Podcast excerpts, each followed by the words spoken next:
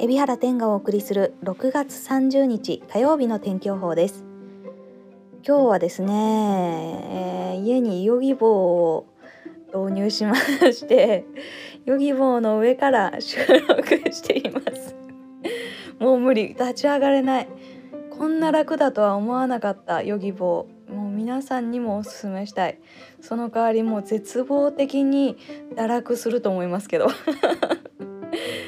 では行きましょうか天気予報。海老原天がお送りする6月30日火曜日の天気予報です。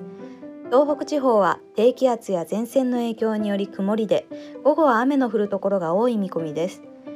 関東甲信地方は梅雨前線が西日本から東日本を北上するでしょう。このため曇りのち雨で午後は雷を伴って激しく降るところがある見込みです。